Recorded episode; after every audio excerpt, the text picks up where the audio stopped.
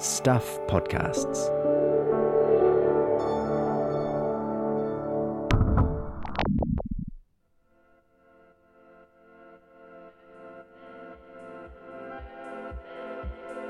Hi, I'm Michael Wright, and welcome to the long read from Stuff. We are back from our late holiday break with a story, maybe the oldest story we've ever had on the long read. It's called The Killing of James Dorgan. It was written by Timaru Herald reporter Chris Tobin. Joining me now to introduce this story is the editor of the Timaru Herald, Brooke Black. Hi, Brooke.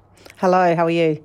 I'm good. The killing of James Dorgan. Just set this up for us. Uh, who was James Dorgan and what happened to him? Well, uh, Constable James Dorgan was a 37 year old police officer working in Timaru. Uh, he is one of the 33 police officers killed on duty since 1890 in New Zealand. And interestingly, his is the only case which remains unsolved. So, yeah, it's unsolved, but as we'll hear, there's a bit more to it than that. Uh, James Dorgan was killed inspecting a possible burglary in downtown Timaru this night back in, in 1921. And as we'll hear, some of the people close to him may have been responsible or connected to his death, yeah? Yeah, that's right. So, you know, over the years, uh, rumours have persisted, certain rumours, and certainly uh, rumours about the role of some of those who witnessed the crime or were there in the moments after the shooting have been some of the strongest. Uh, and they have cast a shadow over uh, another serving police officer at the time and uh, a former Timaru Herald storeman. So, this crime happened, like I say, a long time ago. The centenary was last year. There's been a lot of interest in this in Timaru over the years, uh, particularly with Dorgan's family, and, and, there's been some developments to to sort of memorialise and remember him hundred years on. Tell us a bit about that. Yeah, that's right. So uh, last year, uh, at the 100th um, anniversary of James Dorgan's death, the family gathered and unveiled a plaque at the site of his death in Timaru.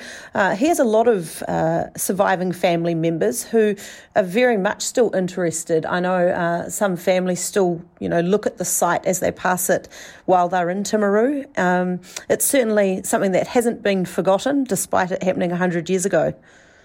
All right, thanks, Brooke. Let's get into it now. Here is me reading the story The Killing of James Dorgan. The narrow lane just off Stafford Street in downtown Timaru doesn't amount to much. Wedged in between a department store and a travel agent, it's wide enough for a single lane of parking access.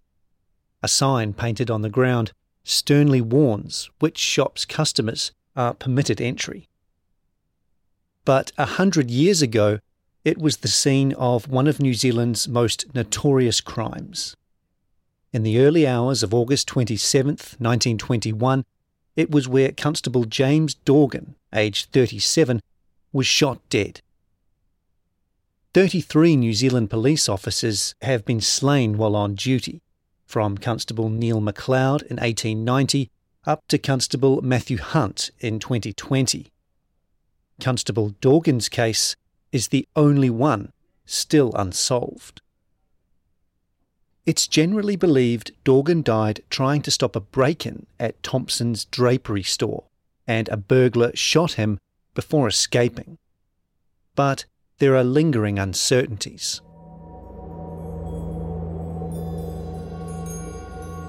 At 9 pm on August 26, 1921, a few hours before the killing, Dorgan and two other police officers went out on their beats around central Timaru. Constable Thomas Christopher, aged 29, was on the number 2 beat from the arcade to the Dominion Hotel. Dorgan was on the southern part of the main street, from the arcade to the commercial hotel, and Constable Sydney McCulloch, 21 and recently transferred from Wellington, was patrolling the back streets. The official version of what happened that night is based largely on the accounts of Constable Christopher. When checking Thompson's drapery just after midnight, Christopher saw a light on inside and brown paper covering the front door windows. he alerted Dorgan, who was patrolling further down the street, by flashing a signal with his torch. Dorgan arrived. As the senior constable, he told Christopher to go down a side alley and check the back of the store. Christopher did so and was away for 10 minutes. In the meantime, the inside light had gone out and come back on. Dorgan then told Christopher to go to the shop owner Thomas Thompson's house, about 200 metres away, to tell him someone was in the store. Christopher was returning from Thompson's home when he heard four shots. Then he saw Dorgan staggering down the alleyway. Dorgan collapsed in his arms.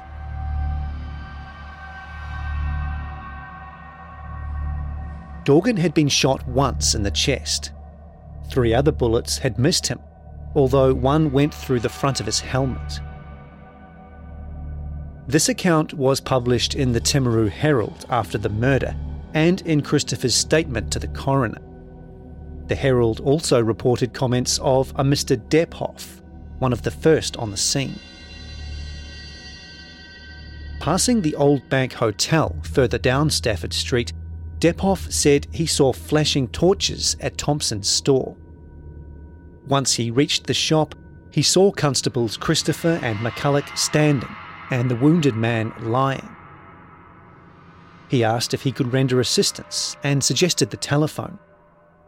He was told a constable had telephoned the police station and a doctor. The deceased was still alive.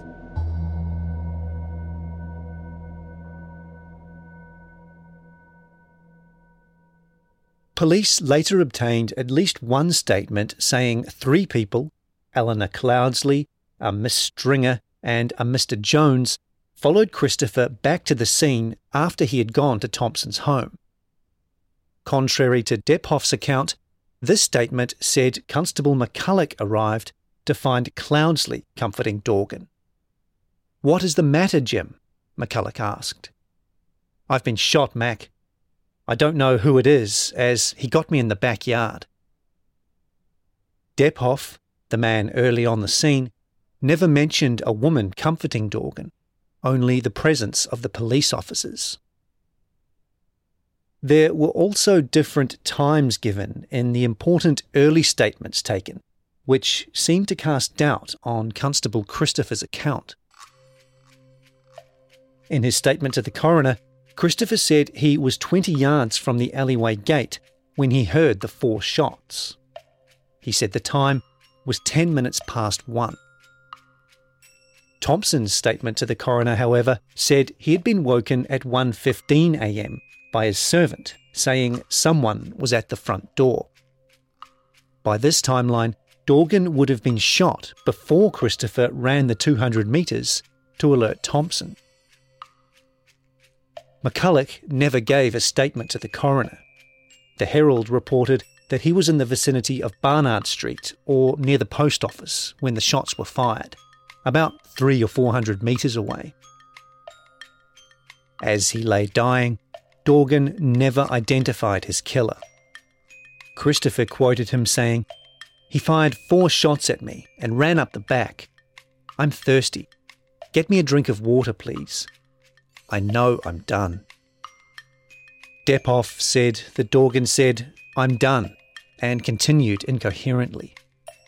Thompson, who also went to the scene, heard him say something similar I'm a done man, or I am done, and also, they are slow with the doctor, or something to that effect. The Timaru Herald praised the Irish born Dorgan as being a fair and decent man who was never one to be afraid of anything or anybody.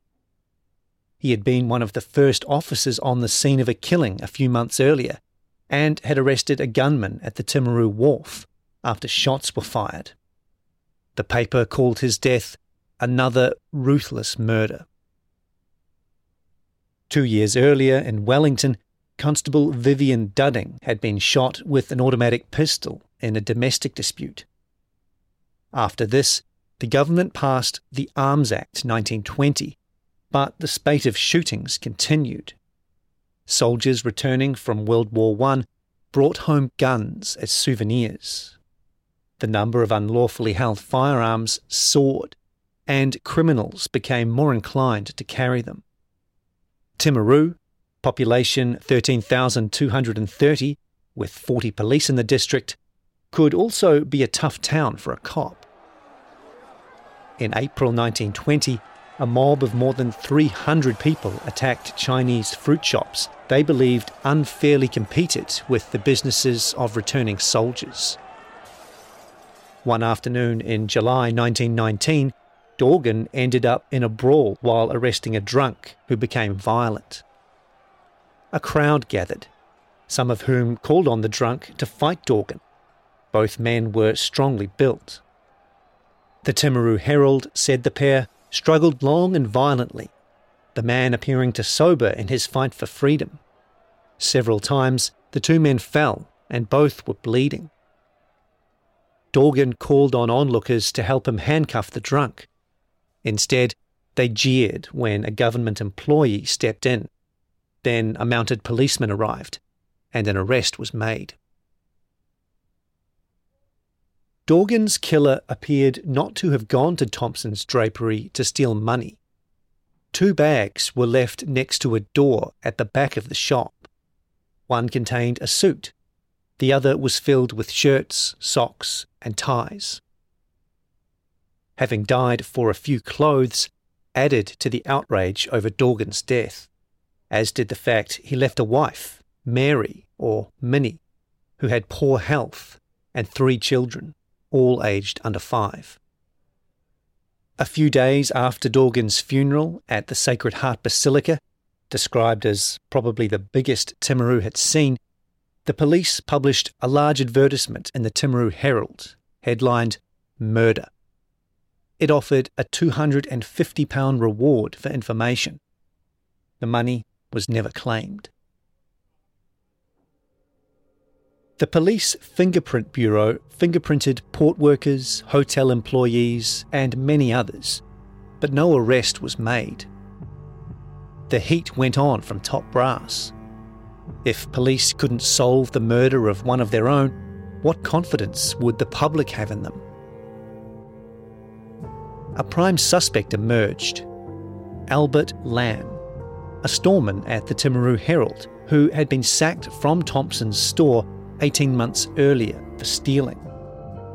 He quickly left town after being seen in Timaru on the morning before the murder. A detective tracked Lamb down to a remote settlement 60 kilometres from Taumarunui in the North Island. Lamb said he left Timaru a week before the murder and had a ferry ticket to prove it. Relatives in Auckland and fellow residents in his boarding house backed up his claims. The next year, Lamb would be convicted of fraud and jailed. The police instead shifted their inquiries to another man Lamb said murdered Dorgan, Oswald Rooney. Rooney, aged 20, had boasted that Thompson's shop was easy to burgle the year before, he had gone on a crime spree around Timaru with an accomplice, Alan Rudge, breaking into seven premises and stealing hundreds of pounds worth of goods, including jewellery and an automatic pistol. Rooney denied killing Dorgan. Senior Sergeant Fahey, a lead officer on the case, firmly believed Rooney had committed the crime with an associate, probably Rudge but nothing could be proven. Rooney spent the rest of his life in Timaru and died in 1974.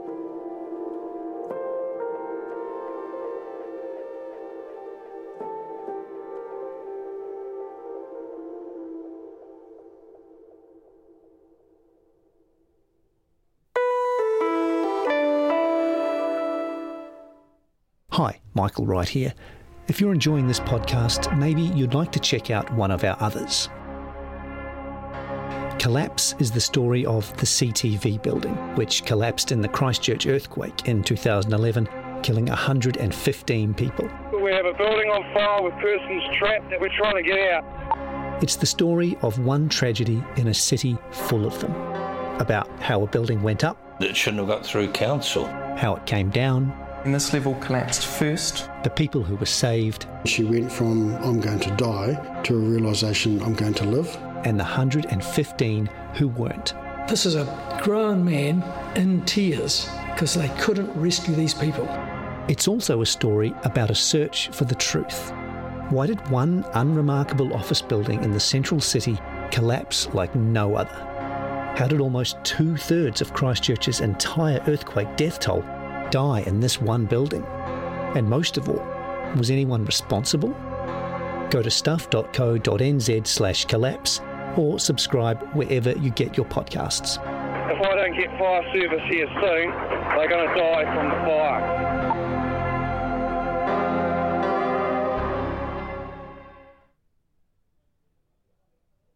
Most of what happened that tragic evening depended on the account of Constable Christopher. But recently unearthed material on Christopher's military career casts doubt on his reliability. Christopher was a World War I veteran. When New Zealand troops evacuated from Gallipoli in December 1915, Christopher, a lieutenant in the Canterbury Infantry, had been accused of being drunk in command of his detachment. He denied the charge at a general court martial, saying he had been ill, and was acquitted. A few weeks later, there were reports of him being drunk and guilty of objectionable behaviour in a private house. His battalion commander wrote to General Alexander Godley, the commander of the New Zealand Expeditionary Force, that Christopher was irreclaimable, useless as an officer, probably mentally deficient, or wanting in self control. If a charge was made, conviction was certain, the battalion commander said. Instead of charging Christopher, Godley had him sent back to New Zealand and discharged from the army. The public never knew. Newspapers reported that Christopher had contracted an illness and was invalided home. He remained on the New Zealand Army Reserve List as a lieutenant until five days after the Dorgan killing, when he was placed on the retired list. A year after Dorgan's death, Christopher left the police. He moved to the west coast with a man named Frederick Thomas. They sold clothing. By 1923, Thomas had opened a Manchester and Draper shop in Greymouth, while Christopher was the head of the Manchester department in a rival store. Christopher's boss eventually became suspicious about stock disappearing. One day he watched and caught Christopher stealing and handing over a parcel of towels to Thomas in a back alley behind his shop. Police searched Christopher's home and found an unregistered six chambered Webley service revolver. The gun had earlier been registered in Timaru. Christopher pleaded guilty to charges of theft and having an unregistered firearm.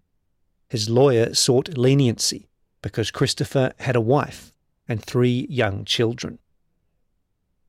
The judge said the thefts were serious and agreed with a detective sergeant who observed that Christopher was a dangerous man to be in possession of a revolver.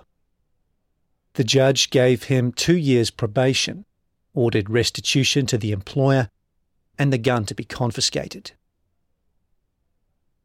Following Christopher's conviction, the police commissioner in Wellington asked detectives to consider him a suspect in Dorgan's death. The case was reviewed, but it ended when Timaru detectives said statements from Eleanor Cloudsley and her two friends corroborated that Christopher ran past them around the time the shots were fired. Also, police said footprints near the murder scene did not match Christopher's. A 2010 book, Shot in the Dark, Unsolved New Zealand Murders from the 1920s and 1930s, portrays Christopher favourably and as being Dorgan's friend. But rumours Christopher was connected to Dorgan's death and that he had been working with someone, probably Albert Lamb, persisted. Christopher and Lamb knew each other. Christopher had testified in court when Lamb was charged with stealing from Thompson's. And the circumstantial evidence against Lamb was strong. Before the shooting, he had been boarding at the Empire Hotel in Stafford Street, operated by Thomas Cloudsley, likely the husband of Eleanor Cloudsley, one of the witnesses who put Christopher several hundred metres away when Dorgan was shot. When Lamb was arrested for theft from Thompson's, it was found he'd been stealing for months, stockpiling mainly men's clothing in a room at the Empire that he planned to sell in a business in Temuka. Also, when he was arrested, he had two keys in a coat pocket, one of which opened a door into the alleyway where Dorgan was shot. The door was near the menswear department, where Lamb had worked. Other factors pointed to Lamb too. He had not been convicted of stealing from Thompson's, but he held a grudge against Thompson ever since and swore he would get even. He knew the layout of the store. Nothing was disturbed during the burglary, and things were put away to make it hard to detect anything had been stolen.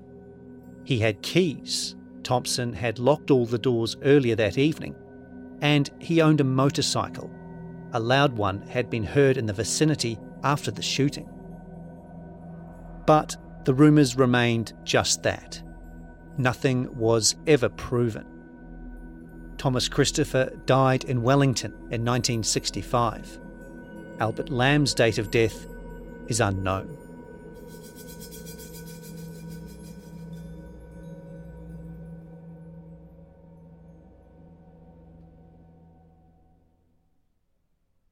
Dorgan's granddaughter, Rose Strawn, heard the rumours about Christopher. Once, as a dental school student, she was pulled aside by a lecturer and asked if she knew the story. The rumours could have been put to rest when the New Zealand Police Museum reanalysed fingerprints taken from a pane of glass at the crime scene in 1921, but there was no match. Hundreds of people's fingerprints were taken to eliminate them, museum director Rowan Carroll said. That doesn't mean, however, that they were the killer's fingerprints. The centenary of Dorgan's death was marked on August 27, 2021. A plaque was unveiled in the alleyway where he died. Police Minister Poto Williams and Police Commissioner Andrew Coster were to attend, along with more than 40 of Dorgan's descendants from around the country and Australia. But COVID 19 put a stop to that. Instead, a smaller group attended a ceremony on Police Remembrance Day, September 29th. Strawn and Aoraki Area Commander Dave Gaskin unveiled the plaque. Gaskin had read the police report of the case, which he said indicated who committed the crime. I'm not going to name them, he said, since no charges were laid. With the advances in criminal investigation techniques since then, there would probably have been a result.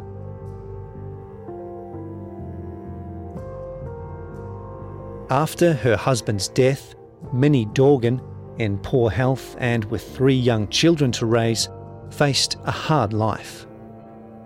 However, public subscriptions around the country raised enough money to buy her family a home on Heaton Street and for a large headstone on her husband's grave. She died at Timaru's Home of Compassion in 1973, aged 81. She is buried with her husband in Timaru Cemetery. She outlived all three of her children.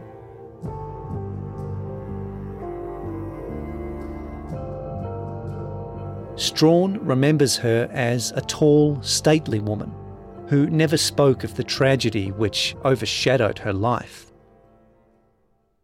Angela Climo said her great grandfather's name has been carried through the generations. Climo's father was Brian James Dorgan. Her brother is Craig James Dorgan, and a nephew is Matthew James Dorgan. As a great grandchild, she said, I knew of it, and there are great great grandchildren around who are all aware of it. We keep James's memory alive. And decades later, at least one person never forgot the significance of the nondescript lane off Stafford Street, next to what is now Farmer's department store. Climo said when she was young, her father would always point out the spot where Dorgan had died. He later got dementia, she said, and was in a wheelchair. But even then, going up Stafford Street, he'd point a finger at the alleyway.